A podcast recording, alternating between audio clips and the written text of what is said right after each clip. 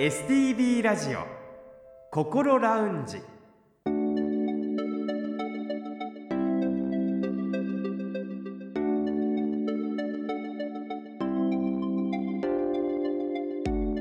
おはようございます。北本隆夫です。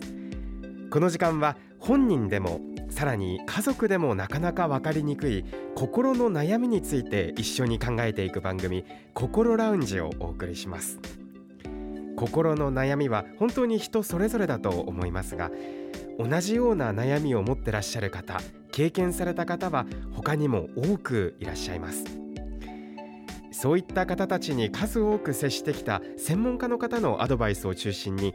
未来に向かって前向きな一歩を踏み出せるような情報をできる限りお届けしていきたいと思っています。この後8時15分までぜひ心ラウンジにお付き合いください。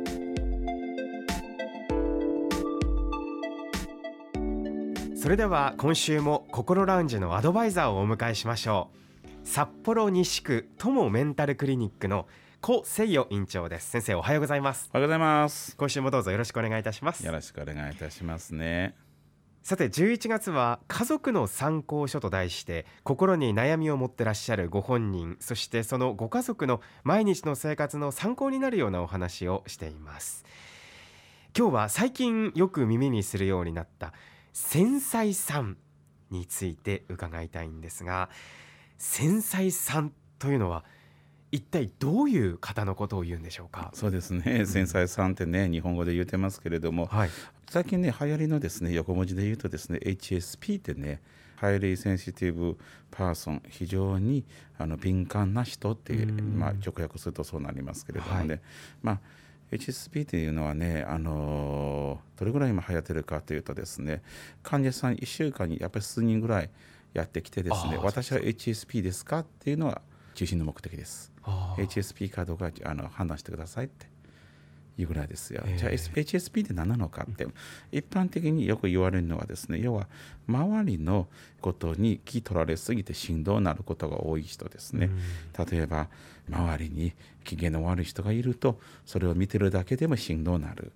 あるいは細かいことに気がつきすぎて目の前のことを進めることはできなくなる。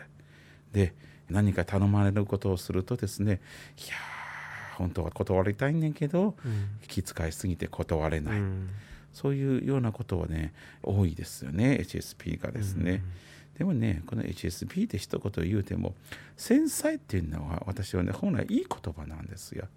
気が利くっていうことですよね。よね細かいこと、うん、ちゃんと見ているってことですよね。と、うん、いうことは、えー、物事をよく研究してよく観察してるっていうことなんですよ。そして何より相手の気持ちを読むのが非常に上手な人たちなんですよ。まず周りを大事にするということですのでとってもねすごくいい性格の持ち主なんですよ。まあ、でもねあの実際に、えー、繊細さんが悩んでることが多くて精神科にねよく来ますね。うん、あの今までこの番組でも扱ってきた全般性不安障害ともこの繊細さんは関係はあるんでしょうか、えーと、私大いに関係あると思いますね、はい、実際ですね全般性不安障害不安が多い、えー、いう方のですね、まあ、8割9割方がねこの HSP の定義を満たしてますね。だって考えてごらん。非常に不安だけれども全然気が大きく何にも怖くないという人なかなか想像しにくいでしょそうですね、うん、でも逆に言うとですねこの HSP 繊細さんだからといってですね全般性不安障害とは限りませんね。そうなんですね。そうですね。まあ要は気使う人ってもちろん不安障害でない人も結構いらっしゃいますし、うん、経験的にですけれども、えー、うつ病の患者さんはですね結構繊細さんが私は多いようには思いますね。うつ病の患者さんの中にも繊細さんは多いと。そうですよ。うんあのよく言われるのはうつ病の患者さんの、えー、性格で生真面目さがあってとにかくね、えー、真面目に真面目に物事を進めるわけですから、うん、そこでですね周りの環境に気取られすぎることがね結構あるように思いますね。あのこれも以前特集した発達障害ですけれどもこの発達障害と繊細さんはこうどう関係しているんでしょうか？そうですね,、えーとね発達障害の特集を、えー、しばらくやってましたけれども、はい、あのそこでもお話ししましたが、うん、発達障害というのはね決してですねはっきりしたこう疾患ではなくて、うん、脳の特性で凸凹さがあってそれによって苦手な部分と上手な部分がはっきりしてるということですよね。で繊細さんもですね、えー、そういう意味でですねあの非常に上手なところ得意なところがありますよね。空気を読むことですよね。そういう意味ではですね似てる部分はあると思いますね。でも完全に繊細さんイコール発達障害というわけではないですね、まあ、ちょっと難しい話しますけれども発達障害っていうのは一つの医学の概念ですよね。非常に綿密に定義されています。繊細さんあるいは HSP っていうのは厳密に定義はされてないんですよね。人によって捉え方が違うわけですから、うん、なので HSP イコール発達障害というわけではないですね、うん、この HSP 繊細さんが自分自身に当てはまると思った方では具体的にどのような対処方法が考えられるんでしょうか？そうですね。あのまあ精神科医っていうのはね基本的にはね戦わない人なんですよ。戦わない。そうなんですよ。要は難しいことあったら避けて通るのがね一番だとみんな思ってるんですよなんかので、まあ、繊細さんに対して、もしですね、アドバイスするとすればですね、やはりですね、苦手なところ、疲れるところは避けて通ろう。まあ、例えばの話、飲み会は苦手だと。飲み会行ったら、あのー、人との距離の取り方が分かんない。雑談の仕方が分かんない。私がいるだけで人に迷惑かけるんじゃないかと思うのであればそこ先生ねどうやったら飲み会でうまくしゃべれるようになるかって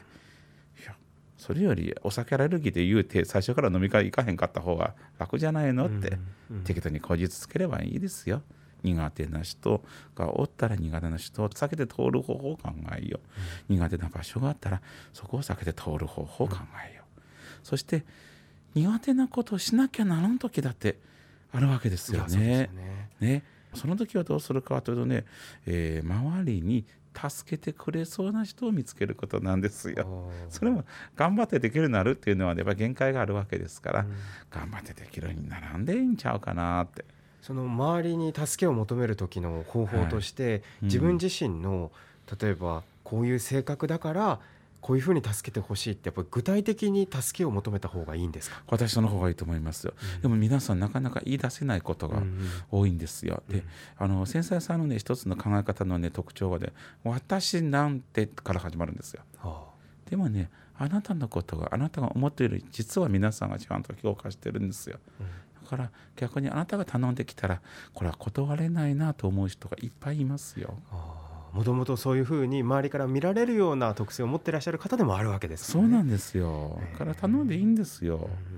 でもね正直じゃあ誰もおらんだったらどうする？ってその時言われるんですよ、僕ね患者さんにね「いや頼んだらいいんじゃないの？誰か上手な人に。先生周りに誰もおらんかったらどうすんの?」って。でも不安で不安でしゃあないよっていう時はねまあしんどいことはね書き出して、えー、あえて文字にして書く。あるいは壁に向かってしゃべるとか何でもいいですから、そういうのもありますよ。あとにかくじゃあ自分の頭の中にある不安を外に出すことが大切なんです、ね。うん、そうですよ。不安を抱えたままだとね余計しんどくなるわけですから、はい、避けて通れるものは避けて通る、うん、避けて通れないものは仕方がないと認める、うん、それでいいんじゃないですかね。あそうなんですね、はい、あの今日の放送を聞いてもしかしたら、自分も繊細さんかもしれないと思った方もいると思います、はい、そういった方にアドバイスありますか？そうですね。この話聞いて私がああこうだよなと思う人はですね、うん、やっぱりですね何かの悩みを抱えていることが多いですよね、はい、そういう時はですね自分がね抱えきれない時に、うん、絶対一人で頑張らないで、えー、誰かですね話を黙ってふんふんってね聞いてくれる人をね探すといいと思いますよ。うん、あの人間っていうのはね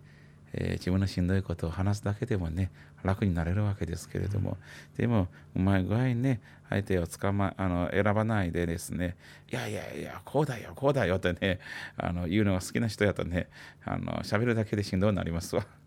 そういうねあのアドバイスする人じゃなくて黙って聞いてくれる人、うん、もうお友達でもいいですし親御さんでもいいですし、うん、えー、兄弟姉妹子供でもいいと思いますよ。黙って聞いてくれる息子さんおったら。喋ればいいですよ。こういうふうにしてですねとにかく自分が背負っているものを、えー、できるだけ下ろした方がいいと思いますよ。もう難しいことはもうこれ以上しょうがない。頑張らない。避けて通る。とにかく逃げた方がいいと思います。そうなんね、はい、あのもしかしたら、自分が繊細さんかもしれないって思った方は、うん、まあ、HSP っていうまたちょっと難しい名前もついてるところで、うん、病院に行かないといけないのかなって思う方もいらっしゃると思うんですけど、うんうん、その判断ってどうしたらいいんですか、えー、非常に難しいと思いますね、うん、あの実際にですね診察してて今書いてる患者さんから「いや先生ねお友達に HSP がいて、うん、こうこうこうこうこうです」って「病気でしょうか？普通でしょうか？先生どう思います?」って聞かれるんですよ。はい。本当にこの話は毎日のように言われるんですけれどもそれだけ分かんないですね。うんまあそういう時はですね、まあ、いっぺんおいでって、うん、いっぺん来てもらって話聞いてあげるからでそこで分かることは教えますよと、うん、精神科のね初診ってそんなにあの敷居の高いもんじゃないからいっぺんあの来てみたらどうでしょうかとアドバイスしますね。あそうなんですね、うん、あのご自身でこう話をしていく上でどんどんどんどんストレスがもし抜けていった場合は、うん、無理に、あの受診をしなければいけないというわけでもないっていうことですもちろんです。うんあの精神科っていうのは悩みをなくすところですからできるだけ悩みを減らすところですから悩みが自分で解消できたらわざわざ行くこともないんじゃないでしょうかね。そうなんですね。はい。さて来週も家族の参考書と題して心に悩みを持ってらっしゃるご本人そしてそのご家族の毎日の生活に参考になるようなお話をしていきたいと思います。それでは先生来週もどうぞよろしくお願いいたします。よろしくお願いいたしますね STB ラジオ心ラウンジ。STB ラジオ心ラウンジ。今回は家族の参考書と題して高先生に繊細さんについてお話を伺いました。繊細さんの性格としてあの周りに気配りができてそして優しくて思いやりがある方が多いという先生のお話がすごく印象的でした。そしてもしそういった方が悩んでらっしゃる場合は溜め込むのではなくて言葉にして、えー、外に出す必要がある。その選択肢の一つとして病院というのもあるんだというお話でしたね。さてこの番組では皆さんからの質問や体験談番組の感想などもお待ちしています。メールアドレスはこう先生にちなんでこうアットマーク stv.jp アルファベットの小文字で ko アットマーク stv.jp ファックスやお手紙については STV ラジオのホームページをご覧ください。なおお送りいただいたメッセージは個人を特定できない範囲内でその一部を番組でご紹介させていただく場合がございます。あらかじめご了承ください。そしてこの番組はこれまでの放送回をすべてポッドキャストで配信しています。